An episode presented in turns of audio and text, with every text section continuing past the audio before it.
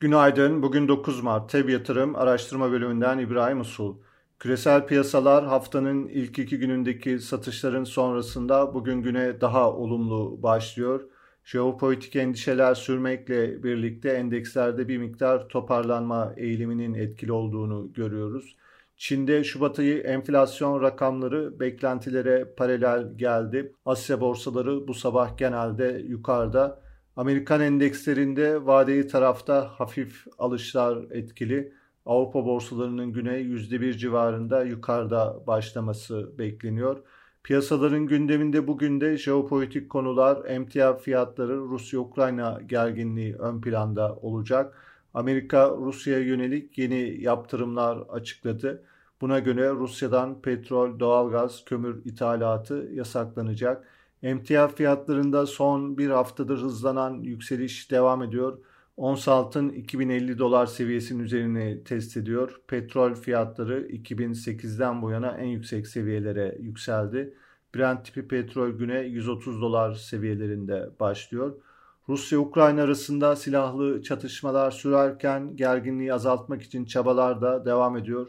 Rusya-Ukrayna Dışişleri Bakanları yarın Antalya'da bir araya gelecekler.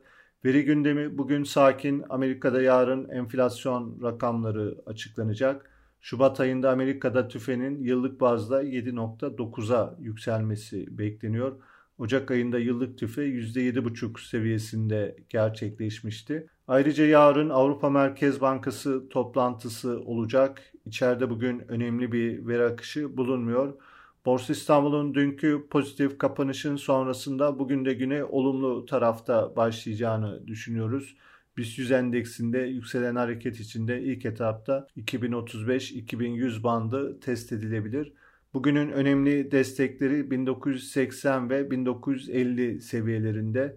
1950 seviyesi aynı zamanda kısa vadeli stop loss noktası olarak da takibimizde. Hisse tarafında Tofaş Fabrika hisse fiyatının yılbaşından bu yana Arçelik hisse fiyatından %19 negatif yönde ayrıştığını görüyoruz.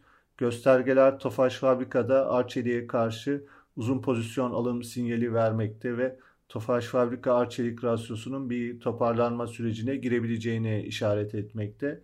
Ayrıca teknik olarak Akbank, Bimaş, Garanti Bankası Kardemir'de Koç Holding, Otokar hisselerini olumlu yönde izlemeye devam ediyoruz.